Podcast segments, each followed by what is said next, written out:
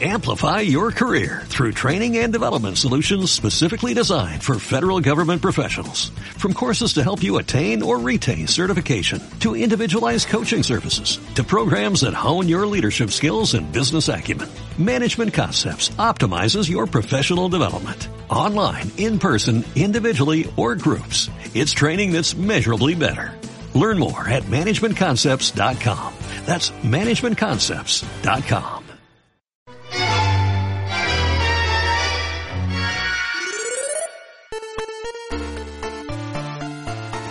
Bienvenidos a una nueva edición de Tónica Marrabar. Muchas gracias por, por estar con nosotros. Eh, vamos a arrancar primero por las búsquedas laborales, después hacemos los saludos a los sponsors. Les contamos que Accenture está buscando Python Application Developer, ante conocimientos de Python y Data Science. Eh, Santander Tecnología tiene búsquedas para backend y frontend. Para la gente de backend prefieren, son agnósticos, agnósticos ambos, pero prefieren punto net y Java, y para frontend... Sí, Wildlife Studios está buscando un Site Reliability Engineer con experiencia en A W S, Kubernetes, Terraform, in Continuous Integration y Continuous Delivery. También Nubiral está buscando un, un DevOps sí, Engineer, oh, sí. eh, también con conocimientos de Linux, A W S, Configuration Management y Continuous Delivery y Continuous Integration. Y Innovid está buscando un Software Engineer con experiencia en Java, Scala, JavaScript, Angular, React y Node.js. Muy bien. Y Onapsis tiene búsquedas para Automation Engineer con conocimientos en Python, JavaScript, Selenium y Cypress, y también tiene una búsqueda de JavaScript Developer con conocimientos en JavaScript, React, REST y A P I REST, perdón. Y ahora sí saludamos a los sponsors que hacen que todo esto sea posible: Accenture, Santander Wildlife, Nubiral, Pedido Ya, I B M, ASAP, Innovid, Voilà, Onapsis, OpenQ. Cada vez tenemos más. Y por supuesto también le mandamos un saludo a Jorge, que, que nos está mirando, y Reggie está por destapar su cerveza, que fue traída gracias a Pedido Ya. A ver el ruidito. Ahí está. Qué bien. Sí, sí, sí. Edu también está con la suya. Acá en el chat Godlike estaban preguntando cuál era el trago de la noche. Vos sos como el barman de, de polémica. Sí. Tenés que contarnos es... que, oh, para que la gente adivine. Que la gente adivine. Bueno, quienes adivinen. No, no, también. Le, sí. le regalamos el libro de O'Reilly para la, las challenges más eh, elaboradas de esta comunidad. Por eso, sí. Quien, es, quien adivine el, el trago de Godlike se lleva un, un ebook de O'Reilly. Bueno, comenzamos ahora sí con basta de Tetris, basta de anuncios. ¿Qué pasó sí, en la semana? Bueno, ¿Qué pasó empezamos con una noticia de MongoDB y primero voy a abrirme mi, mi elixir necesario, también provisto por eh, nuestro para, proveedor, que quién es, sí, Jolo. Pedido Ya, muy bien. Eh, para hablar de Mongo es necesario tomarse una cerveza. Sí, y mandarle un saludo a Jorge, que si escucharon las temporadas pasadas, ustedes sabrán que Jorge ha tenido muchas experiencias multinivel y multisensoriales con MongoDB. Y bueno, tenemos una noticia del banco H S B C que dijo que iba a migrar sesenta y cinco bases de datos relacionales a un solo MongoDB. Es cuando la mesa dice, oh, ¿cómo harán esto? Entonces, eh, mirando un poco la noticia que después van a poder encontrar en... en no, bueno... Sí, la noticia que van a poder encontrar en el, en el blog donde publicamos todos los links, lo que están haciendo es eh, centralizar todo con la idea de hacer una aplicación global, global de todo el mundo, y centralizar lo que sería el modelo de datos en un MongoDB. Y si miran, en, o sea, si miramos el, el, el, uno de los diagramas que, pone, que ponen, es cada país, en un, es un grafiquito, y después hay un microservicio arriba, adelante de un MongoDB, y de esa manera usarán el mismo esquema de datos para todos los países con un microservicio adelante. Y la verdad que les deseo mucho éxito en esto que parece que va a ser una fiesta interesante. Hugops ya de por adelantado a la gente de H B C. Sí, Hugops, definitivamente. Después este, nos encontramos con un sitio que se llama Flatkill, flatkill punto org, que si bien ya tiene unos años, nos cuenta, nos hace un resumen de las vulnerabilidades de seguridad que tuvo y que tiene Flatpak desde sus inicios. Se destacan, por ejemplo, problemas con el sandboxing, que hace... ¿Cómo traduciríamos sandbox, Eduardo? Y para nuestro amigo Nipegan sería una caja de arena. Llama, una caja de arena. Con el caja de arena in, que incluso bugs con el sandboxing resurgieron en dos mil diecinueve, que fue después de la publicación de este sitio. Y, o el hecho, por ejemplo, de que las aplicaciones empaquetadas para Flatpak muchas veces no se actualizan con lo último, las últimas medidas de seguridad, como ha pasado recientemente con la vulnerabilidad que tuvimos de Git hace un tiempo atrás. Mira vos, bastante jugado, pero bueno. Eh, bueno, ya vamos a hablar obviamente de Zoom, siempre terminamos en lo mismo, parece increíble, pero bueno. Eh, Zoom ahora encripta todas las llamadas. Si se acuerdan, al principio de cuando empezamos a hacer la cuarentena, este fue todo un tema porque la, nada de lo que tenía Zoom estaba encriptado, después terminaron acoplando Keybase. para poner alguna especie de protocolo para poder encriptar, y ahora eh, automáticamente va a soportar encriptación para todos los usuarios. No importa si sos gratis o si estás pagando la cuenta, igual, igualmente te van a te van a proveer la encriptación. Para habilitarlo, los usuarios gratuitos deben hacer como un proceso chiquitito que se hace una sola vez. Eh, van a proveer un número de teléfono y les van a enviar un código S M S, algo bastante estándar. Y dice que inicialmente eh, lo querían solo poner para los usuarios pagos, para evitar que, por ejemplo, pedófilos hicieran salas privadas y no tener control sobre eso. Que bueno, veremos cómo sale, sale eso. Bueno, eh, y yo voy a empezar hablando, eh, haciendo una introducción de unas noticias bastante polémicas que vienen luego.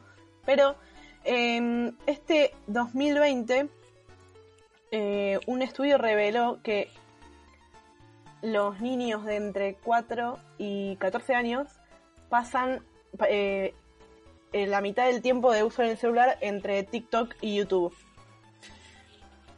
Eh, el, el uso de TikTok este año creció doscientos por ciento y eh, esto claramente eh, piensan que es por el tema de la cuarentena. Después de eso, TikTok eh, sacó un, un blog en su un blog post en su blog eh, explicando cómo hace para eh, recomendar los videos que se ven en, en TikTok. No sé si ustedes tienen TikTok, alguien de acá tiene TikTok. Yo eh, lo tenía y lo saqué. Bueno, cuando, cuando te, te cuento, Jolo, entonces cómo es la aplicación. Vos entrás, directamente te aparece un video reproduciéndose. Y después vas, vos vas haciendo como zapping, digamos, vas pasando a los otros videos. Siempre hay un video reproduciéndose. Entonces, eh, hicieron un, un post de cómo hace eh, TikTok cómo, internamente para mostrarte ahí los videos. Eh, bueno, y es básicamente como hacen la mayoría de las aplicaciones que te muestran el contenido, o sea, eh, dirigido hacia vos. Eh, según la configuración de tu cuenta, cuando vos entras por primera vez te pregunta que, si te gustan los gatitos o si te gustan los perritos y así. Eh, pero dijo que no todos los videos, que, que, que puede ser que no te aparezca un video que tiene las, un millón de reproducciones y es de algún famoso, porque quizás no está en tu eh, en, en tus gustos. Eh, pero bueno, eso eh, esto que, que quería contar. Eh, Creo que, que es más o menos cómo se, se maneja TikTok y quiénes son los usuarios de hoy en día, como dije antes, de niños de cuatro a catorce años, aunque la edad, eh, la mínima edad que tenés que tener es trece, eh, todos sabemos que eso es muy fácil de, de, de cambiar la edad, y entonces hay muchos niños que usan un montón de aplicaciones que no deberían. Para, eh, que, así que, Quiero creer sí. que, que nadie de acá ni del chat alguna vez dijo en un sitio web que tenía que ser para mayor de dieciocho años, dijo que lo era no siéndolo, ¿no? A ver la gente en el chat, si hay alguien que, que haya hecho tal... El abogado, el abogado igual dice que no entramos Nunca. mucho con los términos y condiciones de los sitios ni, ni, ni actividades extracurriculares. Eh, a mí me, me, me llamó la atención, más allá de, de, de la joda que, que está diciendo Jolo, eh... y más allá de que los niños cambien, yo uso TikTok porque me divierte, no lo uso yo, no, no tengo ningún video, pero me divierte mucho la gente haciendo boludeces, y, y me resultó muy extraño que lo usen niños de cuatro a catorce años, eh, más allá de la gente, de, de otra gente. Eh, pero bueno, nada, eh, eso. Si, si querés, eh, André, podés seguir con, con esos temas que, que tienen que ver con TikTok. Sí, estamos así como en un, en un raid de, de temas de TikTok. Este, el gobierno de India anunció que van a sacar cincuenta y nueve aplicaciones chinas este, de todos los App Store, de tanto de Apple como de, de Google, este, el lunes a la noche. Y entre las que van a sacar está TikTok. Eh, hace un par de días, no sé si leyeron la noticia, un poco de tensiones en la frontera entre la L A D A C y el ejército chino, este hubo más, creo que hubo bastantes muertes también, y a partir de eso el gobierno dijo que estas aplicaciones eran perjudiciales para la soberanía, integridad y defensa de la India.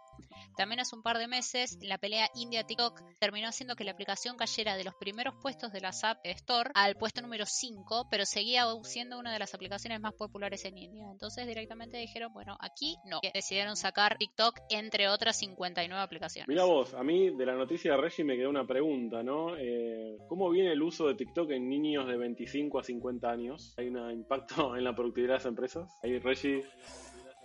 Yo creo que cuando empezó la pandemia, eh, yo me bajé TikTok cuando empezó la pandemia, o ponele que quince días antes, no mucho. Eh, y cuando empezó la pandemia, no, no, creo que estuve un fin de semana viendo solo TikToks, como que, que ya es de noche, ¿cómo puede ser? Eh, sí, eh, al principio creo que medio te atrae, después como que ya toda la, la gente hace lo mismo. Pero yo creo que sí, bueno, no, no, no creo que um, esta... Um, Este estudio estaba, lo hicieron en niños, porque era un estudio de cuánto los niños habían sumado, eh, pasado tiempo con los celulares, pero yo creo que si haces un estudio de cuánto subió TikTok en la cuarentena, eh, es un montón, porque mucha gente haciendo contenido y gente nueva. y Sí, y le mandamos un saludo a... Eh... Borna, eh, que siempre nos saluda desde las gélidas tierras sanfranciscanas, y le quiero decir que hay una, una empresa que aparentemente ya es más maligna y pasó al top uno del, de todas las falopeadas que vamos a decir, que obviamente es TikTok, y un ingeniero le hizo reverse, una, una ingeniera reversa a la aplicación y posteó en Reddit obviamente todo lo que encontró. ¿Y qué pasa? TikTok traquea básicamente todo. O sea, si ya era bastante cringe estar hablando de reposeras eh, y que con el teléfono lo escuche y al día siguiente Instagram te dijera, hey, ¿quieres comprar una reposera? Bueno, la aplicación de TikTok es básicamente dormir con un muchacho de la China, un espía del partido en, en tu casa, porque traquea las especificaciones técnicas de tu teléfono. ¿Qué otras aplicaciones tenés instaladas? Todo lo relacionado con la conectividad, tipo a cómo es tu Wi-Fi, cuál es tu gateway, cuál es tu I P, cuál es tu carrier, etcétera, absolutamente todo. Además, hay un proxy que instala TikTok, en teoría para hacer transcoding de multimedia, que según este investigador puede ser abusado tranquilamente. Todo el login del teléfono se puede configurar remoto. O sea, hoy en día China o el dueño de la aplicación dice, quiero saber eh, qué temperatura hace en la casa de toda la gente que usa TikTok, en teoría se lo podría pedir al teléfono. Está todo altamente ofuscado, o sea, el, el, la, la parte binaria de la aplicación es algo que lo van cambiando en cada release, y hasta hace no mucho tiempo las conexiones también usaban solo H T T P, entonces se podía exfiltrar mucha información de la aplicación del, del teléfono. Hay algo muy interesante enganchado con lo anterior. Este investigador habla del taste o el sabor de la viralidad para mantener a los usuarios enganchados como el Paco, que es que cuando vos te creas un usuario y haces tus primeros TikToks, TikTok te manda un montón de usuarios para que pruebes un poco el saborcito del éxito, que quedes enganchado a la aplicación. La verdad, eh, para pensar, eh, yo la tenía instalada. Yo la, la instalo y la desinstalo porque digo, no puedo estar hace dos horas con la mano tiesa pasando con el pulgar video, pero yo con todas estas consideraciones de seguridad creo que eh, es un importante. Algo que sería interesante es la gente que tiene aplicaciones del trabajo en el teléfono. Hay gestión de la movilidad, de la, o sea, gestión del dispositivo por parte de la empresa. ¿Las empresas deberían permitir TikTok en el teléfono o no? Yo, es una pregunta que la dejo así abierta para el chat, para gentes o escuchantes o video mirantes. Me perdí con tanta traducción. En mi empresa, en mi empresa te dejan usar el teléfono como... el teléfono de la empresa como si fuera tuyo, como si fuera un teléfono tuyo, o sea que podés bajar cualquier aplicación. Eh, yo como tengo mi teléfono propio, no uso TikTok ahí, ni ningún, ni Facebook, ni nada, porque no, no quiero que me traqueen, pero... Es una no pregunta. Sé si esto de lo del reverse engineer que le hicieron fue antes o después de la beta de iOS, pero es verdad lo que están acá comentando en el chat de los chicos. Este, cuando instalás la beta de iOS te avisa cuando una aplicación lee el clipboard, y TikTok leía constantemente el clipboard mientras la estabas usando. Y hacía después con eso, pero imagínate si tenías un password o algo importante, ahora está en los servers de TikTok. Tremendo. Ya creo que igual podemos pasar a la próxima noticia, que también es de otra corporación maligna, porque este es el... el... Sí, ahí el, el abogado ya estaba, justo lo, salió por Twitter, el abogado ya estaba transpirando de tanto hablar de TikTok, ya era como, chicos, cambiemos de tema porque no paran de llegar las cartas. Bueno, ahora capaz que tengamos una carta de otro. Este... finalmente todos los gigantes, yo creo que todos los gigantes terminan cayendo, y en una época parecía que nada iba a destronar a Flash. Prácticamente todos los sitios usaban algo en Flash, y algunos sitios eran armados en Flash cien por ciento. La web evolucionó, el Flash se volvió algo viejo y lento. No sé si se acuerdan cuando cargabas un sitio con Flash en las primeras Macs, cuando arrancaban los ventiladores parecía que la máquina iba a salir volando. Y eventualmente eh, usar Flash se convirtió en, en algo que, que varias los usaba Flash, era ay, qué horror. Adobe finalmente anunció que la fecha del end of life del Flash es el treinta y uno de diciembre del veinte veinte, lo que significa que no, saldrán, no van a salir más parches ni versiones y van a sacar todas las páginas de download. El rey Perdón, está muerto, no, vive el rey. ¿No es como la quinta muerte claro, ya de Flash? Porque ya lo, lo vienen matando, pero no le habían matando. puesto el, el end of life. Es como Windows X P. Okay. Lo que siempre nos preguntamos, ¿qué no habían cerrado ese antro? Claro, ya creo que sí, yo pensé ya estaba finiquitado, pero bueno, se ve que no. Bueno, siguiendo con la tecnología, pero esta vez no es este, nadie que cierra ni nada al respecto, eh, tenemos otro Raspberry Pi Killer, otro asesino de Raspberry, de la, la gente de Odroid lo hizo de vuelta, y está sacando el Odroid H dos Plus, o H dos más, que es un Celeron Quad-Core con memoria SODIMM, esto... Yo no lo recuerdo haberlo visto nunca. Memoria SODIMM en una, en una onboard chiquitita de estilo Raspberry Pi. Hasta treinta y dos gigabytes de RAM. Eh, soporta poder conectar un N V M E. Tiene dos puertos hasta tres punto cero. Tiene H D M I dos punto cero. DisplayPort uno punto dos. Tienen los dos, puedes hacer dual screen. Ambos soportan cuatro K hasta sesenta hertz. Dual Gigabit Ethernet. Una maravilla.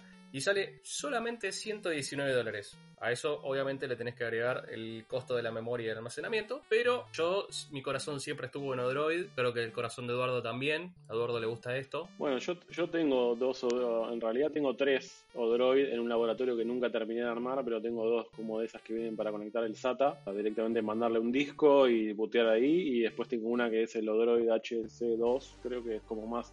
no de cómputo. Eh, la verdad que son geniales. Eh, mucho, mucho más prácticas que las Raspberry Pi, que igual tengo cincuenta Raspberry Pi como todo el mundo, que no las usa para nada.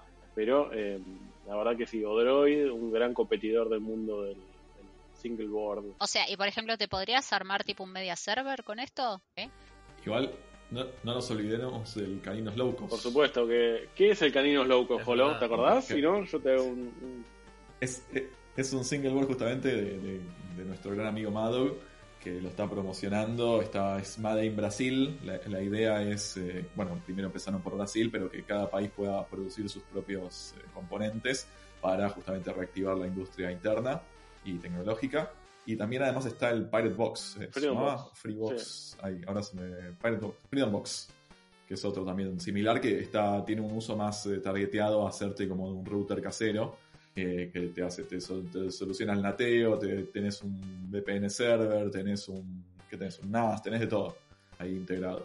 Vamos a dejar los links al Freedom Box y al Caninos Low Cost también. Eh, volviendo también tema de chips y todas estas cositas, este, los chips A R M están en la boca de todos en este momento, están teniendo realmente unos niveles de performance asombrosos. Este, ya saben que Apple decidió volver para este lado, este, dejando atrás Intel. Y la gente de Top quinientos, que se encarga de mantener un ranking de las supercomputadoras más rápidas del mundo, dieron como ganador a una máquina llamada Fugaku, que es una supercomputadora de cuatrocientos quince punto cinco petaflops, y le ganó el segundo puesto es por dos punto ocho veces a una máquina llamada Summit. Fugaku está armada con procesadores Fujitsu de cuarenta y ocho cores A sesenta y cuatro F X S O C, convirtiéndose en la primera supercomputadora en la lista, la lista de top quinientos punto org, con procesadores A R M, que realmente este, han logrado cosas que sorprenden a todos. Sí. Y siguiendo también con las noticias de A R M y relacionados, una persona, un, un ingeniero de Nvidia, Martin Thomas, se puso en su tiempo libre, se ve que esta cuarentena lo tiene así como no sabe qué hacer, en su tiempo libre desarrolló un driver de Vulkan para las Raspberry Pi de las casi la cero también, de la cero a la tres. Vulkan, para los que no saben, es, vendría a ser el nuevo OpenGL, es la última moda, el último grito de la moda en materia gráfica. Si bien la Raspberry Pi cuatro sí tiene un driver de Vulkan que se está desarrollando, las otras Raspberry Pi no tenían. Para probar el driver, eh, que vuelta en su tiempo libre, estaba en casa sin hacer nada, Eh, Martin este, instaló y corrió el Quake tres y el Quake tres le levantó cien F P S a Raspberry Pi tres. Eh, bien por Vulkan y bien por, por Martin. Ahí, eh, y siguiendo con las noticias de hardware, eh, bueno, todos escuchamos los anuncios de Apple del increíble evento que hacen y estaban todos diciendo, ¡ay, qué increíble, qué increíble! Bueno, y comentando un poco la noticia, ya lo que se anticipó, eh, Mac va a transicionar a procesadores A R M. Eh, en la próxima release de macOS, que se va a llamar Big Sur, también van a incluir una nueva versión de Rosetta, que es una especie de transcoder o, o traductor de aplicación entre de Intel a A R M. Esa es la versión dos. La versión uno fue cuando se hizo la, tra- la transición de PowerPC a Intel, lo que en teoría va a permitir las aplicaciones eh, que no sean portadas, que corran en las nuevas versiones. Y también Apple está utilizando virtualización para correr versiones de Linux en estas nuevas Macs. Esperemos que tengamos un mejor soporte. Ya lo hizo Microsoft con el W S L y toda la integración con Linux. Sería ideal que Big Sur eh, sea más nativo para Linux. Y sería complet- completaríamos el ciclo de, de Linux en el desktop, en otros proveedores, pero... Iba a decir eso, se viene el año de Linux en el desktop. Y quería hacer una acotación, recién me saqué la primera, digo, hay un ruido de fondo, no sabía qué era. Es el ventilador de la Mac, está a full. ¿Estás, ¿Estás corriendo alguna pantalla con flash? ¿Algún sitio con flash? No, estoy corriendo, bueno, Zoom, YouTube y un par de tabs, pero bueno, sí, Chrome sabemos que no es el amigo más fiel. Y además tengo el tema de que tengo solamente los puertos del lado izquierdo, cosa de que esté cerca del procesador y sobrecaliente. En A R M ya no vas a tener ese problema. Bueno, eh, y cambiando un poco de tema, no sé si conocen la app Jumbo para iOS. No. Eh, bueno, es una aplicación que salió el año pasado que eh, vos conectás tus redes sociales ahí y podés borrar todo el contenido de las redes sociales directamente desde ahí. Eh, pues la, la noticia es que recaudó ocho millones de dólares para hacer una prueba a ver si los consumidores querían pagar o no para usar la aplicación. Eh, en la versión gratuita tenías algunas pocas aplicaciones como Facebook y Twitter y algunas otras más, y en la versión Pro tenés un montón de aplicaciones donde podés borrar eh, todo tu contenido de internet. Eh, yo tengo un amigo que cada vez que busca trabajo borra todo su contenido de Twitter, Facebook, eh, Instagram, LinkedIn, borra todo. Eh, así que si, si alguien la, la quiere usar para eso, eh, pueden usar esta aplicación. ¿Qué es lo...? Sí. Perdón, ¿qué es más peligroso? Digamos, si, si tiene el miedo de que les piden las cuentas de redes sociales, digo, ¿qué es más sospechoso? ¿Encontrar a alguien que tiene cosas comprometedoras o encontrar a alguien que está limpito, limpito, limpito, que es como... Se registró en dos mil siete y tiene claro, tres tweets. Primer tweet, claro. Es como Yo, buscamos la casa sea... de al lado que no tenga el número, como los Simpsons. Como digo, a, a mi amigo, que es el, el, la única persona que conozco que hace eso... Como que yo le digo, es como que no sirve mucho porque además incluso ni siquiera tiene su nombre real. Entonces como que no sé si te van a encontrar. Pero bueno, si no ponele candado o algo que no. Eh, igual mucha gente también se, se como que se cansa y quiere borrar todo también. No, no solo cuando estás buscando trabajo. Eh, bueno, la, la, la noticia de esto es que... Eh, la plataforma te da a elegir eh, de, para pagar si querés pagar porque... Podés usar la versión gratuita, pero si querés usar la versión Pro puedes pagar entre cero y catorce dólares. Como para que vos elijas y supongo que después decidirán a cuánto la ponen en el Play Store. Y eh, los ocho millones de dólares eh, que les llegaron vinieron de un grupo de inversionistas que es, está eh, Roger McNamee, que es uno de los primeros inversionistas que tuvo Facebook. Eh... Así que ahí como que quizás ahí medio pica por eso. Pero bueno. Lo que sí había leído es que si en algún momento uno quiere dar de baja la cuenta de Facebook, no tanto por un tema de, de, de cansazo que querés limpiar, sino para realmente darla de baja, eh, existen aplicaciones que lo que te hacen es eh, envenenarte el contenido. O sea, no solo es tipo, bueno, borrame todo el contenido, sino el contenido que ya tengo, te lo edito y te lo sucio todo. Eh, todos sabemos que en realidad cuando le decís que borre las cosas a Facebook, no las terminas. Bueno, ahora claro. Está, el abogado está levantando la mano así como... con un frenesí terrible y hay alguien en el chat también que está muy, muy lo, lo notamos un poco agitado, así que mejor cambiemos de tema. Sí, pasemos a la siguiente noticia. Antes, para responder, estoy tomando una cerveza Temple Wolfa, que está muy buena. Este, este es el episodio de las cervezas. Quizás deberíamos empezar a rotar hacia otras bebidas. Pero bueno, voy a hablar de una hipofalopa. Creo que el segmento hipofalopa ya no es de hipos, sino es más de falopa. Y hay una mujer china de cuarenta y cinco años de apellido Li, que la verdad yo me saco el sombrero y brindo, que entre dos mil quince y dos mil diecinueve sacó más de novecientos seguros de cancelación de vuelos. La verdad, una genia. ¿Y, en, y cómo ganó? Ganó cuatrocientos veinte mil dólares estafando, o perdón, el abogado, encontrándole la, la grieta al, al servicio de seguros contra cancelaciones de aviones. Esta señora, que tenía experiencia en el mundo de las agencias de turismo, lo que hacía era tener información de vuelos que potencialmente se podían cancelar. Entonces iba y le sacaba un seguro de cancelación. En la mayoría de los casos, como el vuelo se cancelaba, después lograba tener un eh, reembolso del dinero. Y bueno, así junto a medio palo verde. Es interesante la gente que logra encontrar estos, estos cracks. Y acá, con el permiso del abogado, nos llegó un caso de una conocida empresa de buques que cruzan un conocido río cercano a la ciudad de Buenos Aires, donde un eh, creo que era alguien de sistemas, eso no me está confirmado, pero había encontrado un agujero en el sentido de que podías comprar el pasaje, vos hacías el check-in, te subías al, al dispositivo flotante y desde arriba del dispositivo flotante, por medio de internet, cancelabas tu pasaje y te hacían un reembolso. Entonces ya adentro del, del dispositivo flotante obtenías un reembolso y hacías el cruce a través de hache dos o hacia cualquier otra de las orillas. ¿Y cómo lo encontraron? Vos dirás, ¿cómo lo encontraron a esta persona? Bueno, como todas las personas que hacen este tipo de cosas, a veces se ponen un poco dulces, y se compró diez pasajes, toda la familia. Los canceló de golpe arriba del buque, y ahí fue como empezaron a encontrar el patrón y lograron encontrarlo y sacar como esta grieta o este loophole en, el, en la venta de pasajes. La creatividad eh, da para todo. Godlike, no sé si nos querés seguir contando algo más eh, divertido, porque la verdad que está la parte más falopa de todo el episodio falopa. No, no, no, hay una parte más falopa más adelante. No, yo también tengo, tengo para aportar. eh, ¿Se acuerdan de la hacker de la pala? La señora, la señora Armenia. De Afganistán, la, la, la, la Afganistán. Armenia, Armenia, Armenia.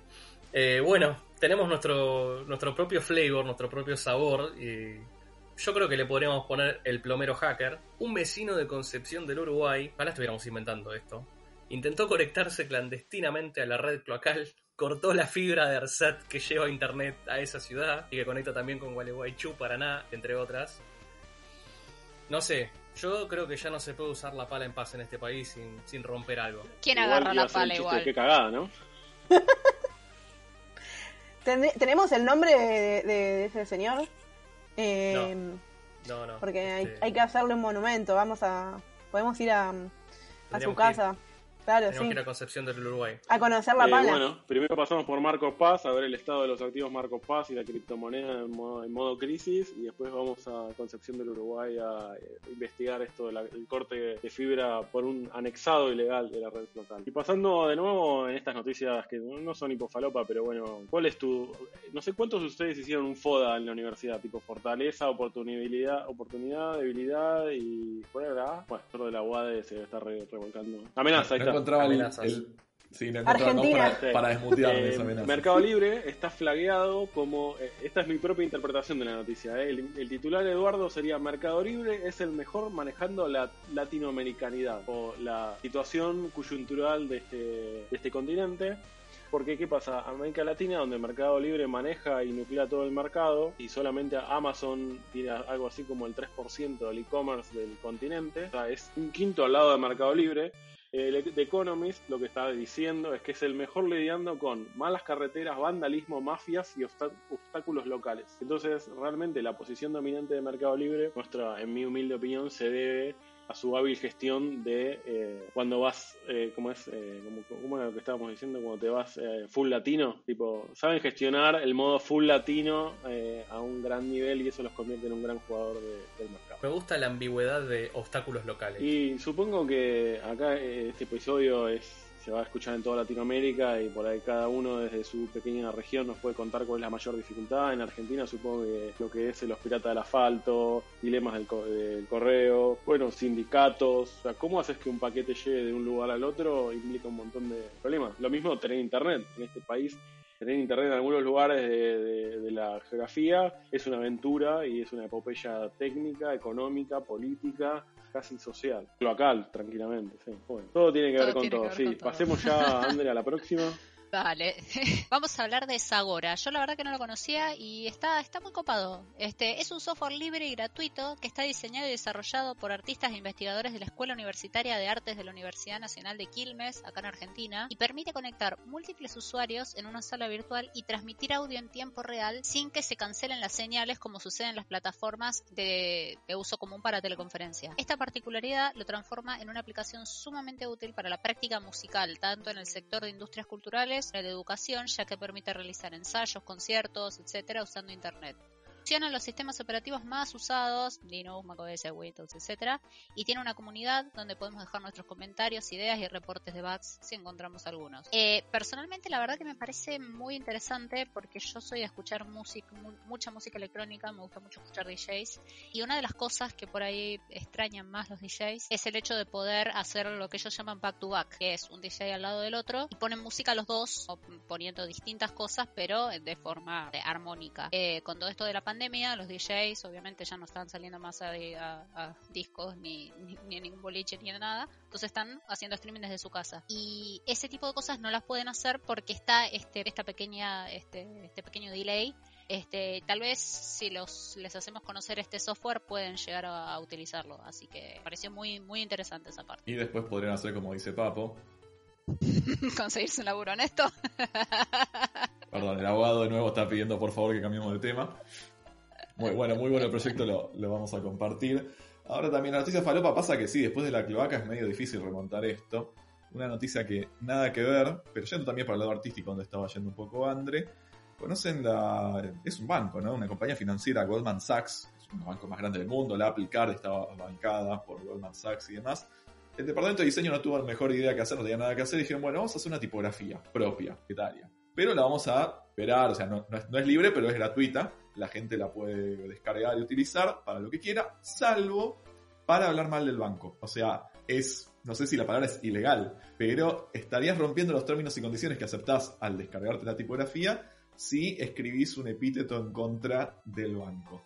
Eh, así que bueno, también el abogado acá se está relamiendo directamente, está viendo por dónde entrarle a Goldman Sachs, pero bueno, una curiosidad, ¿cuántas cosas serían más fáciles, no? Si prohibieran el, sería como el hablar mal o, o el insultar o el desprestigiar a la misma plataforma, ¿no? Creo que Twitter no existiría básicamente. Tal cual.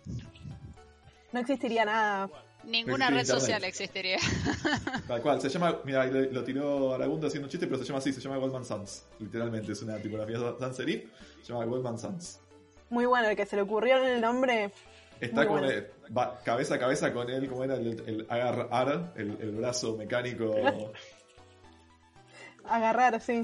Eh, sí, sí, sí. Yo hago una pregunta, ¿ya registraron el bueno, goldman sachs punto com para sí. escribir que Goldman Sachs es un gran banco? Seguramente. Una gran financiera. En fin, pasando sí, a la sí. próxima noticia, esto es más para después que cada uno lo pueda mirar, pero bueno, hay un reporte del estado de la disrupción de internet de abril de veinte veinte, que hace poco, y los highlights, así como los detalles, es que con toda la pandemia internet no falló catastróficamente a nivel global, cada uno tendrá su propia experiencia con su propio proveedor local de internet, y uno de los cortes de fibra que estuvimos siguiendo desde el Twitter de Sysarmy, de Century Link de Estados Unidos, sí está flagueado ahí, fue de alto impacto, pero más que nada se notan muchos, eh, auto, muchas caídas o outages por problemas en fibras ópticas de submarinas o troncales muy grandes. Eso después dejamos el link para que el quiera chusmear pueda chusmear. Esperen que me desmuteo, sí. eh, ¿Quién no se ha preguntado en algún momento cómo corcho me está mostrando este sitio una publicidad de cocina? Siento que justo yo necesito cambiar la mía. Bueno, todo el mundo sabe, los trackers nos persiguen a través de toda la web, juntando toda la información de nuestras búsquedas, visitas, sitios, clics, charlas, mails, todo lo que hacemos. Eso no es ninguna novedad y todos lo conocemos, salvo por el hecho de que el software de Oracle para hacer esto se llama BlueKai. Lo compraron en el dos mil catorce por más de cuatrocientos millones de dólares y a una personita se le olvidó de poner seguridad en uno de los servidores y expuso millones de registros, incluido mail, direcciones, números de teléfonos y hasta información de compras y newsletter de los usuarios. Nada, otro leak más de información. Este, yo personalmente, particularmente Particularmente trato de, de usar aplicaciones que, que me borren todo el tracking posible. Eh, ustedes también son de la misma idea o, o navegan libremente la vida. este, pero, pero bueno, yo particularmente trato de, de siempre bloquear la mayoría de los trackers. Es más, Firefox ahora eh, te incluye blockers de tracker por default sin tener que bajar ningún add-on. En fin. Yo um, navego libremente y estoy buscando una bolsa de agua caliente hace un montón de días y no, no encuentro, no tengo ninguna publicidad. O sea, entré a Mercado Libre, puse, no me gustó ninguna y dije, ne- necesito algo. Y todavía no me llegó ninguna publicidad de, de bolsas de agua caliente. Así que estoy muy decepcionada del tracking. Puedes abrir la aplicación de TikTok y decirle, necesito una bolsa de agua caliente, amigo. Mandame una publicidad. ¿Sabes qué? Te iba a decir, o Instagram. Yo, yo conozco a alguien que hacía eso, que decía, bueno, perdón, decía como Zuckerberg, hacé lo tuyo, y decía, no sé, bolsa de agua caliente, bolsa de agua caliente, bolsa de agua caliente, así como para que, que el celular Pero escuche lo... y, y haga su trabajo. Lo hice, me, uh, con las aplicaciones abiertas dije la palabra, busqué en Instagram bolsa de agua caliente. Eh, no, chicos, no, no me apareció todavía ah, ninguna, estoy a, muy a decepcionada. Pasó, a mí me pasó en una reunión de contar que tenía un problema con el lavarropas, y a los tres días una, una chica con la que había estado en la reunión dice, che, ¿sabés que a partir de que tuvimos esa reunión me empezó a salir a mí publicidad en Instagram de lavarropas? Qué tremendo, qué tremendo. Bueno, pasando a la próxima noticia, Amazon sufrió el ataque de negación de servicio con mayor ancho de banda registrado hasta el momento, que fue de dos punto tres terabits por segundo. Y esto pasó hace un par de meses, eh, fue obviamente el mayor de la historia, y se utilizaron múltiples servidores de C L D A P, Connectionless Lightweight Directory Access Protocol, que es un, acceso, un protocolo de acceso ligero para escritorios, eh, para, dire- para directorios sin conexión, o sea, como de L D A P básicamente. Y la razón de por qué usaron esta tecnología, y esto por eso hay que mirar mucho lo que son listas de seguridad y parches, etcétera, es porque este servicio permitía amplificar el, el tráfico, o sea, por cada mega que yo mandaba de este tráfico, de este servicio, se amplificaba entre cincuenta y seis y setenta veces. Entonces era, era mucho más escalable. Si yo tengo una botnet de diez o veinte máquinas, amplifico un montón de veces más que por ahí utilizando amplificación de D N S o amplificación, como salió en el episodio anterior, o amplificación de N T P, dependiendo de la vulnerabilidad del protocolo. Y al momento queda como el mayor eh, ataque de negación de servicio registrado. Vos más en, o en menos. Un la, perdón, en una ardearla te ganaste una entrada para la eco, ¿no, Edu? Sí, una pregunta sí en una, en una preguntaron cómo parar un, un ataque de amplificación de N T P y mi sugerencia fue, bueno, apagar el data center, básicamente, y me gané una entrada a la eco. Es lo más sysadmin hardcore que se me puede ocurrir en la vida, pero apagar todo, amigo. Es más o menos dos punto tres terabits por segundo, un tercio de la cantidad de tráfico de ancho de banda que maneja O V H a nivel global, para que se den una idea de lo de cuánto es. Es un montón. Es un montón. O sea, vos pensás sí. En el tráfico de, o sea, igual, fíjate los, los accesos hogareños a tu, en tu casa. Hay gente que ya puede tener un giga si tenés Google Fiber, ponele. La realidad es que saturar eso es increíble. En Nerdearla tuvimos un enlace de ponele un giga o ponele quinientos megas usable, y en el pico de tráfico cinco mil personas dándole internet todo el tiempo con un wifi que se la bancó. O sea, no, no llegas a saturar ese tipo de tráfico constantemente. Tenés que agregar a un montón de gente con muchas botnets. Quizás podremos hacer una botnet en Nerdearla el año que viene y mandar, eh, intentar así saturar. Realmente es un montón de tráfico. Bueno, yo les dije que tenía una noticia falopa. Esto se podría llamar sistema operativo falopa. Eh, ¿Conocen Haiku O S? Levanten la mano. ¿Conocen Haiku O S? ¿Están, están mirando para otro lado? Bien, Edu. Bien, Jolo. Bien, ustedes dos son grupo de riesgo. Eh, Haiku O S, sistema operativo que surge de D O S, el que casi fue un sistema operativo para Apple. Eh, está en eterno desarrollo, eh, hace diecinueve años que está en desarrollo. eh, tiene su propio sistema eh, su propio sistema de archivos P F S de sesenta y cuatro bits, tiene un montón de cosas de multiprocesamiento, es fantástico. Y después de diecinueve años sacaron la beta dos. Eh, todavía tiene compatibilidad hacia atrás con el V O S original de mil novecientos noventa, cual por eso van un poquito a, a paso lento. Y la gente de Ars Technica se puso a probar uh, esta beta dos de Haiku O S. Y el artículo no tiene desperdicio. Después vayan, cuando hagamos la bajada al blog, vayan a ver el artículo. O más allá de los chistes que esto es, eh, sistema operativo es un Windows N T tres, eh, es interesante como, por ejemplo, el navegador que trae, uno de los que trae en su App Store, no es capaz de abrir YouTube sin crashear toda la interfaz gráfica y tener que reiniciar, y tampoco puede abrir Gmail sin que detone el navegador. Así que bueno, igual bien, yo creo que en veinte años más va a, va a estar yo solo. Quiero rescatar que hace, no me acuerdo si fue el año pasado o el anterior, en Nerdearla tuvimos una submission de una charla sobre V O S, y yo estuve muy a favor de que esa charla estuviera en la agenda y fui... Me, vetado, pero es un sistema operativo que, que nunca usé, pero que por algún motivo, que en realidad creo que sí, por un, un compañero de la secundaria tenía le gustaba iOS, su sistema operativo, le tengo cariño. Y aprovechando, hablando de cariño, le mandamos un saludo a Iván C X, que está laburando mientras nos escucha en vivo. Eh, así que nada, y a toda la gente que esté de guardia, que esté laburando, un Hugops muy fuerte desde acá. Bueno, eh, y hablando también de, de información que se filtra, como dijo André antes, filtraron miles de fotos de usuarios de aplicaciones eh, de citas. Eh, las aplicaciones de citas son medio extrañas, no las que usaríamos nosotros quizás. Eh, pero son, son Threesome, Cougar D, Gay Daddy Beer, Expal, Casual X y eh, Herpes Dating, entre, entre otros. Eh, el tema de esto es que, por ejemplo... Para, para, la... Perdón. Repetime ese último. Sí. Estaba viendo justo estaba viendo el sí. chat que te estaban barriendo por la bolsa de agua caliente y escuché algo que... Sí, hay un montón. Eh, estuve haciendo como una investigación... Eh, Exhaustiva. Sí. Hay un montón de, de apps, cuando de dating apps, que, que son así como para gente que tiene H I V o gente que tiene herpes o alguna enfermedad de transmisión sexual, eh, que son eh, no te muestran los, los datos de las personas y son como tienen la privacidad un poco mejor que las otras, eh, no te muestran la foto y bueno, eh, pero hay como personas de eh, perdón, aplicaciones que son para ese ese grupo ese grupo de, de gente. Eh, la verdad está bueno. Sí, pareció sí, la una, verdad es que una yo, joda, pero está bueno. Al, al principio yo me reí y dije, ¿qué es esto? O sea, y después, sí, cuando leí la descripción, sí, cuando, cuando leí la descripción, dije, no, la verdad es que es bastante, buen, que es bastante bueno, porque está, está bueno. Si, te, si tenés alguna enfermedad de transmisión sexual y conocés gente que tenga la misma enfermedad que vos, y nada, uh-huh. O sea, me pareció copado.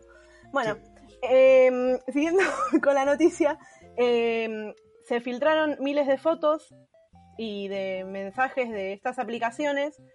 Eh, se expusieron capturas de pantalla, grabaciones de audio y transacciones financieras.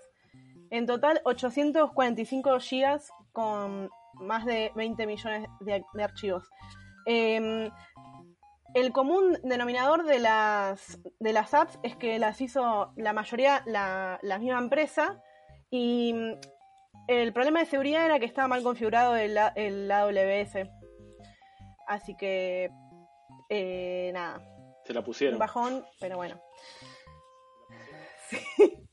Y hablando de aplicaciones de citas, eh, esta noticia eh, eh, me gustó mucho. Eh, no sé si alguien de acá, eh, pregunto en el chat a ustedes, si alguna vez alguien le mandó eh, alguna foto desnudo. El abogado no me deja responder. De alguien desnudo. El abogado no me deja responder. Eh, sí, Andrés, bueno, eh, a mí me pasó, me, me pasa todo el tiempo, me pasa no solo en aplicaciones de citas, sino en cualquier aplicación que te mandan fotos de la nada, o estás hablando con alguien de cualquier cosa y te mandan una foto desnuda. Me ha pasado eh, en Twitter, me ha pasado en Facebook, me ha pasado en Snapchat. Pasa en cualquier aplicación, no solo en las de citas. En las de citas quizás pasa un poco más, pero en cualquier aplicación te pasa. Eh, bueno, Badoo lanzó una, una nueva función. eh, Badoo es una aplicación de citas que eh, lanzó una nueva función de seguridad para evitar esto, ¿no? Que te manden, para recibir una foto de alguien desnudo. Tiene una inteligencia artificial que eh, se fija si la foto tiene un desnudo y te la blurea y te avisa que es un desnudo. Momento. Sí, Jolo, ¿qué quieres decir? Silicon Valley a full. No sé si alguien recuerda la aplicación de... Sí, tal cual. Perfecto, bueno, una nueva, nuevamente la ficción supera la realidad. Sí, y quizás lo sacaron de ahí. Eh, bueno, entonces eh, te blurea la foto y te avisa que es, que es una foto de desnudo y si vos la querés, la podés abrir y si no, no la abrís. Eh, tiene un tiempo, un, perdón, un, una precisión del noventa y ocho por ciento.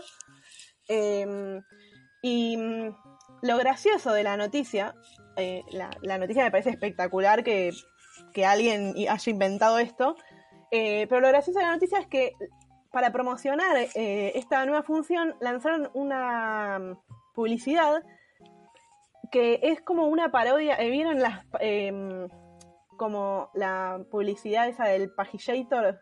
Que era como una parodia de un infomercial de Estados Unidos. Y hablaba una persona arriba. Bueno, eh, una parodia igual que esa hicieron con como una foto donde te podés agrandar el pene. Con, con una app donde sacas una foto y te podés agrandar el pene y mandársela a alguien. Y el director de esa falsa publicidad es eh, un actor porno que se llama Jordi el Niño Polla, que seguramente ustedes, na- nadie de acá lo conoce, pero eh, eh, surgió en unos memes donde decían que era un niño que no tenía eh, plata para ir a las Olimpiadas de Matemática y que... Una, unos memes que salieron el año pasado, hace un par de años. Bueno, eh, y él hace la publicidad, hace como el director y después te explica que no tenés que mandar desnudos en, en las aplicaciones y bueno. Y el que hace la voz, porque como dije es como un, una parodia, un infomercial, como esos los del Pagillator, es básicamente el tipo que hizo la, la parodia del Pagillator, la de la batamanta y la de todas esas. Eh, así que nada, le vamos a dejar la, la publicidad en, en el blog para que la vayan a ver porque la verdad es que es buenísima. Y eh, yo quiero decir que, la, repito, eh, me parece buenísima esta función y espero que todas las apps de, de citas eh, pongan algo parecido porque la verdad es que es muy bueno poder decidir si querés ver o no una foto de alguien desnudo. Debe ser algo bastante parecido a lo que ya tienen, por ejemplo, Facebook o Instagram cuando tienen material sensible este de tipo, no sé, accidentes o perritos muy lastimados, etcétera, te ponen como una pantallita de contenido sensible, que me parece excelente porque realmente a veces uno no tiene ganas de ver eso. Okay. Fantástico. Sí. Cambiemos eh, de tema porque bueno. Acá se, se, se están... Eh, el, el chat se está horrorizando, chicos, por favor. Se prendió Bondi. Cuando, nadie, cuando se nadie para que sirva realmente nada, internet. Nadie nunca recibió nada, nadie nunca mandó nada. Mandó acá, nada, no, claro. Nada, na, nunca nada. En fin, manto de piedad y seguimos adelante. Dale.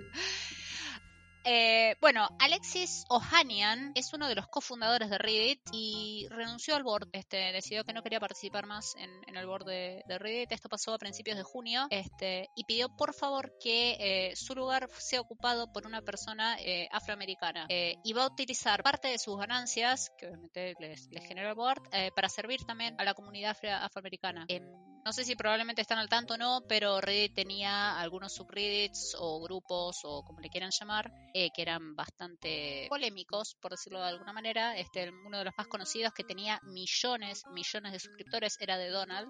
Y hace un par de semanas eh, banearon muchos de estos eh, este, justamente por el hecho del hate speech. Quieren empezar a limpiar un poco la comunidad y no, no querían tener más de, de toda este, esta, esta información dentro de su red. Eh, me parece una muy buena movida, eh, pero bueno, estas cosas se hacen como muy de a poquito y Alexis decidió que no quería participar más en el board y dejó su lugar. Bueno, cambiando un poquito de tema, ¿se acuerdan hace un par de capítulos atrás cuando hablamos de cohetes? Hablamos de SpaceX y todo eso. Eh, nos llegó la nota del sitio Xataka sobre, relacionado con todo lo que estuvimos hablando en aquel episodio.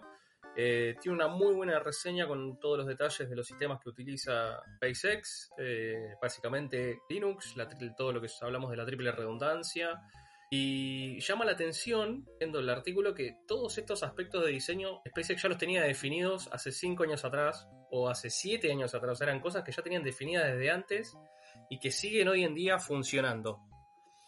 Yo creo que tendríamos que buscar muy bien para encontrar un script que tengamos que siga funcionando desde que lo empezamos a hacer. El cron tab que reinicia el Apache a las doce de la noche. Pero lo tuviste que cambiar cuando salió Systemd. Es verdad. El sistema operativo que el sistema operativo que están desarrollando hace diecinueve años que contaste antes. Bueno, pasando a otra noticia que es solo para prender una flame. GitHub cambió su U I, hizo un rediseño de todo su homepage y todas las funcionalidades del sitio, un pequeño rediseño, y no tardó en llegar el hilo de Hacker News y ochocientos subreddits diciendo esto, amigo, apesta fulero. Yo levanté la noticia porque uno en Hacker News puso que se siente como Jira, y cuando hablan de Jira a mí me tocan en particular una relación de amor y odio, y es verdad. GitHub convirtió, se está convirtiendo lentamente en, en Atlassian. Yo espero que en algún momento Microsoft compre Atlassian directamente y le saque, lo saque de la miseria. Y, eh, y después termina como Skype. De, no, tiene que morir. Igualmente, lo que comentan en el blog del release es que el layout es más responsive y que da una mejor eh, experiencia mobile, como si mucha gente browseara desde su teléfono los repositorios de Git. Hay muchos cambios en lo que sirve al contenido que se sirve a través del sidebar y habilidades para mostrar o ocultar releases, packages, environments y más taras en el repositorio. Y la verdad no me cambió demasiado, eh, pero bueno, hay mucha gente que lo está considerando como Jira y se está moviendo por ahí a GitLab u otro, o a Bitbucket, proveedor decente. Así que bueno, dejamos que cada uno saque sus propias conclusiones con el rediseño de eh, GitHub. Pero Bitbucket es de Atlassian. Sí. Pero sí. Eh, bueno, si querés una experiencia full Jira, tipo andá a Bitbucket directamente. No esperes a que GitHub se convierta. Bueno, pero Microsoft tenía su propio GitHub, no me acuerdo, Code algo se llamaba, lo, lo cubrimos en polémicas un par de años cuando justamente Microsoft compró GitHub y, y deprecó su propio GitHub. Eh, iba a decir que es bastante Microsoft esto de anunciar cambios en una U I, es como, también lo, lo cubrimos con la, con la consola de Microsoft, que era como, y la tipografía es hermosa, y los colores son buenísimos. Pero los sombreros nuevos. Es literalmente eso. Sí, Giva, ya te oímos. Bitbucket es Atlassian. Eh, bueno, y hablando de Giva, un poco también. Eh, un saludo a Giva que nos va a guiar un poco más. Eh, ya hablamos de esta, de esta noticia en, en el último episodio de Noticias hace un mes. Eh, que había muchas empresas que estaban sacando sus, sus anuncios de Facebook por todo el tema eh, de que Facebook no, no tomó ninguna partida eh, en el tema del racismo y que eh, no le marcó los, los mensajes de los posts de Trump como eh, si fueran ofensivos, eh, algo que sí hizo Twitter. Y eh, desde que empezó eso, más de ciento sesenta empresas retiraron sus anuncios de Facebook. Una de ellas fue Starbucks, eh, también Unilever y Coca-Cola. Eh, y Starbucks fue eh, el sexto mayor anuncia- anunciante de Facebook el año pasado y gastó unos noventa y cinco millones de dólares en publicidad. Eh, así que ahora Facebook este año ya perdió sesenta y seis mil millones de dólares en su valor de mercado desde que empezó esto del boicot eh, de las empresas que están sacando su publicidad de Facebook. Así que bueno, esperemos que, que repunte. Así Giva no, no nos odia. Flash. Qué bueno. Eh, A W S empieza a ofrecer servicios para el segmento satelital. Ahora el mundo que está entrando en una nueva era, todo lo que es resp- referente al espacio, hay compañías que se movieron al negocio espacial, están lanzando satélites, misiones con humanos y mucho más que cosas que veníamos viendo. Eh, NASA sigue invirtiendo en crear una economía sustentable a través del proyecto Artemis y una conexión a internet con latencia baja, imágenes en alta resolución de la Tierra, muchísimos proyectos de Internet of Things en satélites que van a ser lanzados al espacio en los próximos cinco años. A W S anunció en estos días un nuevo segmento de negocio dedicado justamente a acelerar la innovación para la industria aeroespacial y satelital, trabajar con clientes y partners en armar arquitecturas, transformar las empresas espaciales, lanzar nuevos servicios para procesar datos entre la Tierra y los objetos en órbita, manteniendo la seguridad, costos y escalabilidad este, siempre, siempre en cuenta. La verdad que debe ser realmente un flash poder este, programar algo así. Eh, no se me ocurre el costo realmente, a pesar de que ellos digan que Está, digamos, son costos correctos, etcétera. No me quiero imaginar cuánto puede salir realmente este, conectarse a un satélite. Si alguien tiene alguna idea, este, que lo que lo tire en el chat, así así me entero. Pero pero me parece excelente, digamos, que empiecen a ofrecer este tipo de cosas porque eventualmente puede ser un, un muy buen negocio para ellos. A un, a un comentario en la ECO hubo varias actividades que coordinó, creo que a F I P más, pero de lo que es Software Defined Radio, donde vos podés armar tu kit y escuchar las transmisiones satelitales y descargarlas imágenes, está para los que les interesa toda la cuestión satelital, más del lado del hacker, pueden ir al canal de la ECO y buscar eh, las charlas y esas cuestiones por ese lado. Bueno, para la próxima noticia que vamos a mencionar en este segmento, espero que nuestro amigo Squee, el autor del bot de Sysarmin, nos esté escuchando, porque se anunció Perl siete, que en realidad es Perl cinco punto treinta y dos, no, no, tiene, no va a tener nada nuevo, no va a tener una cosa brillante, ni muy loca. Eh, es básicamente Perl cinco punto treinta y dos con mejores opciones por defecto. Eh, cabe destacar que justamente los, los muchachos de Perl prometen compatibilidad hacia atrás de, de una manera casi fundamentalista, casi casi como muchachos de Haiku, eh, lo cual hace que hoy en día para escribir eh, un montón, hay que escribir un montón de código en Perl antes de empezar a escribir el código que querías escribir. Un punto interesante leyendo la nota es que Perl todavía no tiene por defecto, o sea, cuando vos empezás a escribir en Perl por defecto no, no es U T F ocho, lo tenés que declarar explícitamente. Eh, ni va a hacerlo así tampoco para la versión siete, por todos los cambios que eso, eso conlleva. Recordemos que a Python le llevó pasar de dos a tres para poder decir, bueno, listo, ahora todo es U T F ocho, y un montón de historias de terror en el medio que algunas siguen hasta el día de hoy. Así que bueno, eh, probablemente tengamos que esperar a Perl ocho o Perl noventa y siete para tener U T F ocho por defecto. Sí, ya se viene el refactor ahí en el chat de, del bot de Squee en Perl siete o cinco punto treinta y dos. Y hablando de cosas que podrían ser refactoreadas en Perl, porque ya lo hablamos hace un par de semanas, eh, ya salió el Release Candidate uno del kernel de Linux versión cinco punto ocho, que Linux está, dice que está muy orgulloso, que es uno de los releases más grandes, si no el más grande, porque hubo otro más grande, pero que tenía como todo un subtree y era medio, nada, hacían trampa con la cantidad de líneas.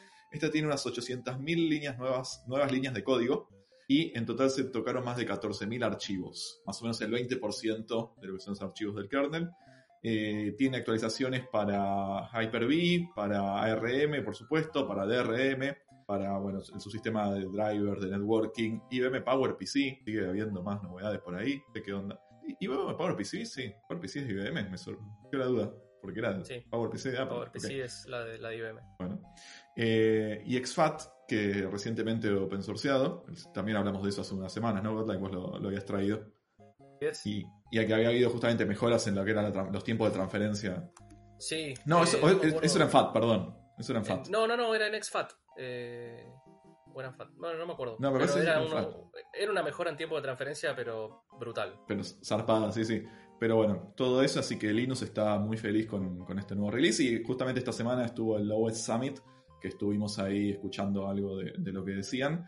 Y dijo, ya lo viene diciendo hace tiempo, que ya no es más programador él, que lo, él programa desde, en el cliente de mail, ya manda código sin compilar, que su trabajo es decirle que no a la gente, y, y listo, que ya no programa más, es manager, llena planillas y Excel y mails. Por lo menos admite que su trabajo es decirle que no a la gente.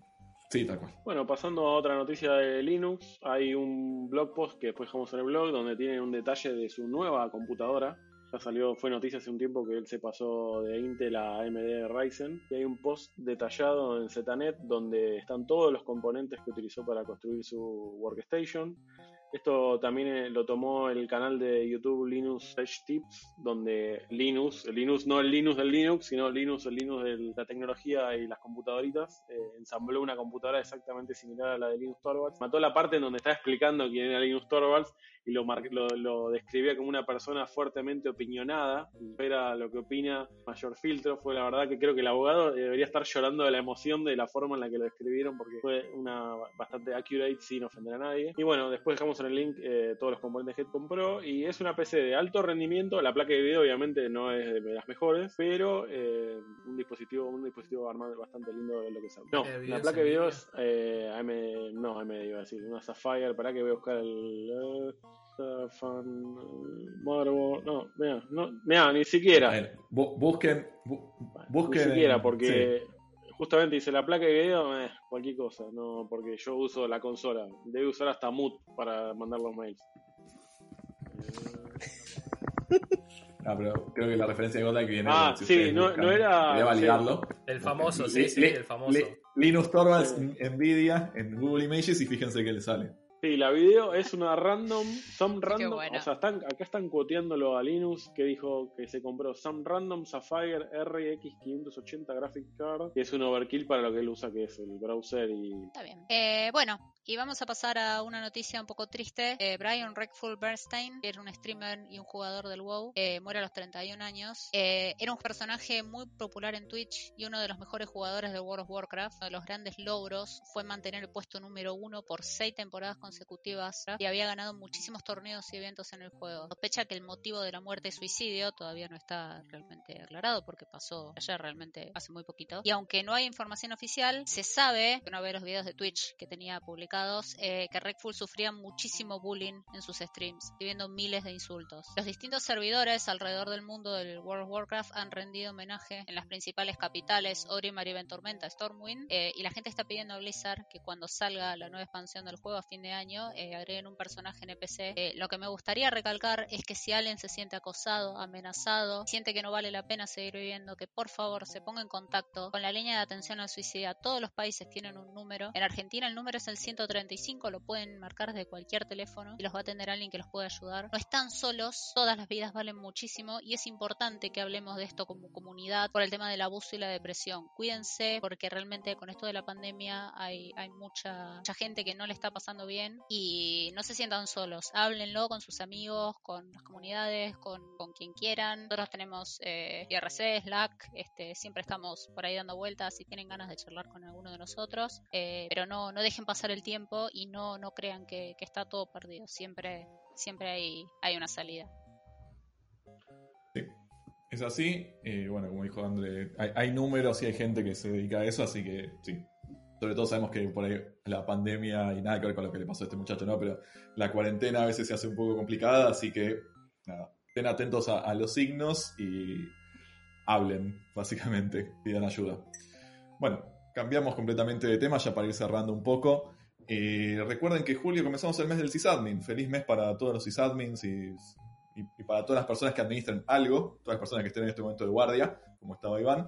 Eh, vamos a hacer una serie de mesas temáticas durante este mes, cada viernes. El mes que viene comenzamos con la mesa de sysadmins. Edu, ya podemos confirmarlo. Sí, tenemos a Fernanda y a Sebas de Accenture, que van a estar participando en un episodio que increíblemente no, eh, no está planificado, pero bueno, vamos a hablar de lo que es ser sysadmin y a, anécdotas y un poco, en realidad, de buenas prácticas, ¿no? Que son todas las cosas que cruzan horizontalmente todas las mesas de polémica, que es, sabemos hacer la cochinada, pero bueno, para hacerlo bien deberíamos seguir este caminito por este lado. Sí. Acá están preguntando por qué julio es el mes del sysadmin, porque el viernes, el último viernes de julio, es el día del sysadmin internacionalmente, hace veintiún años, me parece que este va a ser la, la edición internacional. Eh, se celebra el, el, el día del sysadmin, un día para conmemorar, para celebrar a todos los héroes y heroínas anónimos que desde, desde el data center, desde sus casas, desde un celular por S S H, velan porque esté todo funcionando. Y nosotros desde el dos mil nueve venimos haciendo el festejo oficial en Argentina, pero claramente este año no nos vamos a poder juntar, así que lo que decidimos es, bueno, ya que ese viernes nos vamos a poder juntar, empecemos ya desde temprano a hablar de lo que es justamente las buenas prácticas, lo que fue la transición del rol. Hoy en día eh, el rol por supuesto sigue más que vigente, pero hay otros como forks, llamémosle, de, de, lo, de lo que hacen los sysadmins. Entonces vamos a empezar a hablar un poco de, de eso. Así que nada, estén atentos, eh, vamos a hablar de eso. Y también ya les comentamos que este lunes lanzamos el, el lunes pasado lanzamos el Call for Papers de Nerdearla. Ahí el bot está tuiteando, está tirando en vivo en el, en el chat el link para que dejen su charla. Este año la verdad es que queremos recibir muchísimas más charlas. El año pasado recibimos ciento cincuenta y pico. Eh, nos gustaría recibir muchas más de, de todas partes de, de Hispanoamérica, porque el evento claramente va a ser online. Así que tienen hasta el treinta y uno de agosto, pero por favor no esperen hasta el treinta a, a las veintitrés cincuenta y nueve para hacer el submission, porque nos complican la vida, chicos, la verdad. Estamos recibiendo, por suerte, lo que también tengo que decir es que ya recibimos varias charlas, varios anteriores, así que muchas gracias a todas las personas que ya estuvieron mandando, pero sigan. Ahí toda la gente que está en el chat, Jivas, te estamos viendo, no te escondas, mandanos tu charla.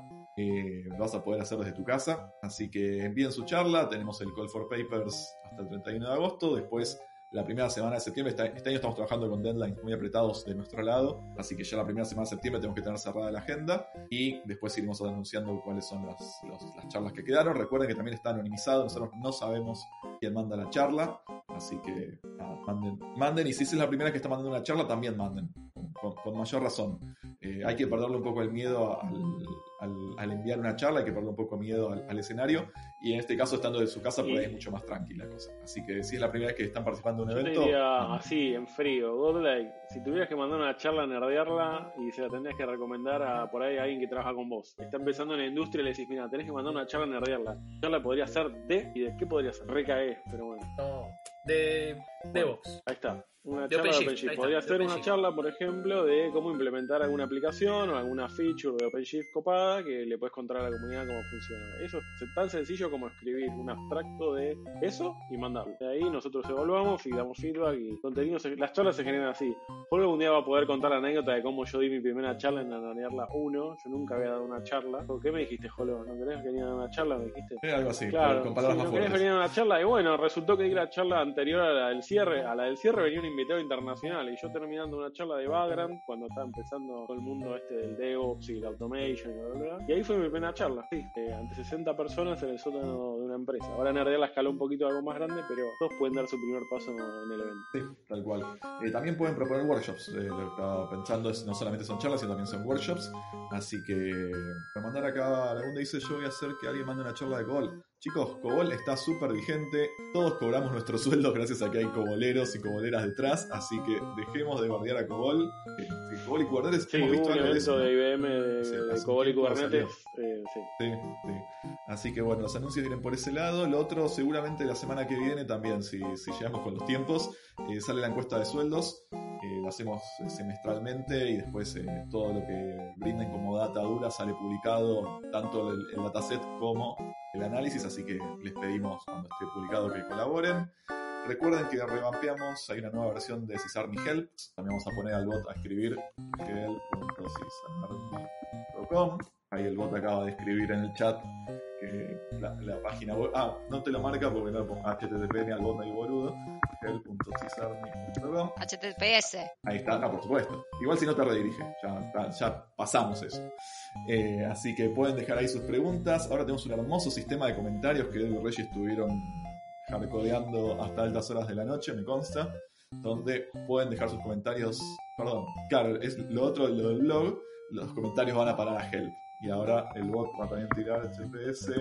Me gusta, me gusta la inteligencia artificial que genera el sonido de tecleo cuando el bot trabaja, ¿eh? La verdad que es... Sí, viste, es mágico. Sí, sí, sí. Es para, es para una cuestión de inversión, viste, como que parece real. Sí, sí, sí, bueno, sabemos todo, la, la inteligencia artificial es un montón de ifs, o una persona, o un Amazon Turk, que termina siendo una persona. Así que en el blog va a estar todo el contenido de este episodio, todos los links, la gente que estuvo a full con lo de Jordi va a poder ver el link en el blog, y pueden dejar su comentario de che, qué grande Jordi en, en el blog, y automáticamente aparece I see what you did there, aparece en el en Help. Eh, tenemos también nuestro, por supuesto, nuestro Slack, nuestro Slack. Eh, tenemos un Discord que no me acuerdo, creo que también es, ¿no? T B C, Cisar punto me para Discord, y por supuesto estamos en Cisarmi, en Freenode, el último bastión de I R C, es la comunidad Cisarmi, eh, y esto lo está viendo I R C Note, por supuesto, escúchame, eh, va, va a caer Flash, va a caer PowerPC, va a caer todo, I R C va a seguir funcionando. Eh, esto la gente lo está viendo en vivo en YouTube, pero recuerden que después el, el, el podcast, la versión audio sale por Spotify, que también https barra barra cisar punto me barra Spotify. Eh, nos solucionó la vida esto, Edu, gracias. Shorter, por, shorter, por, sí. Shorter. Eh, sí, sí, sí. Y bueno, ¿algún anuncio parroquial más?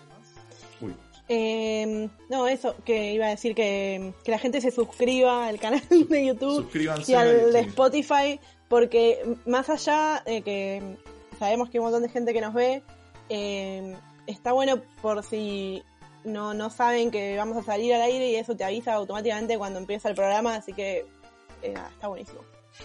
Preguntan si va a estar el dinosaurio, sí, claro que sí, estamos viendo cómo, de hecho...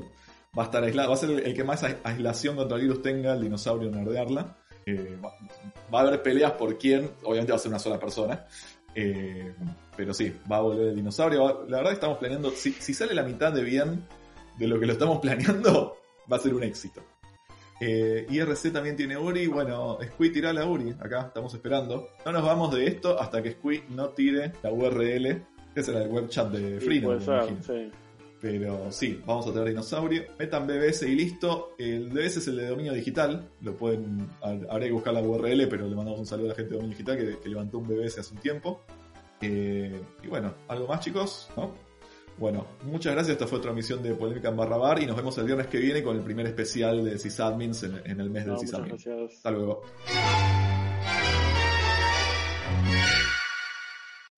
Amplify your career through training and development solutions specifically designed for federal government professionals. From courses to help you attain or retain certification, to individualized coaching services, to programs that hone your leadership skills and business acumen, Management Concepts optimizes your professional development. Online, in person, individually, or groups, it's training that's measurably better. Learn more at management concepts dot com. That's management concepts dot com.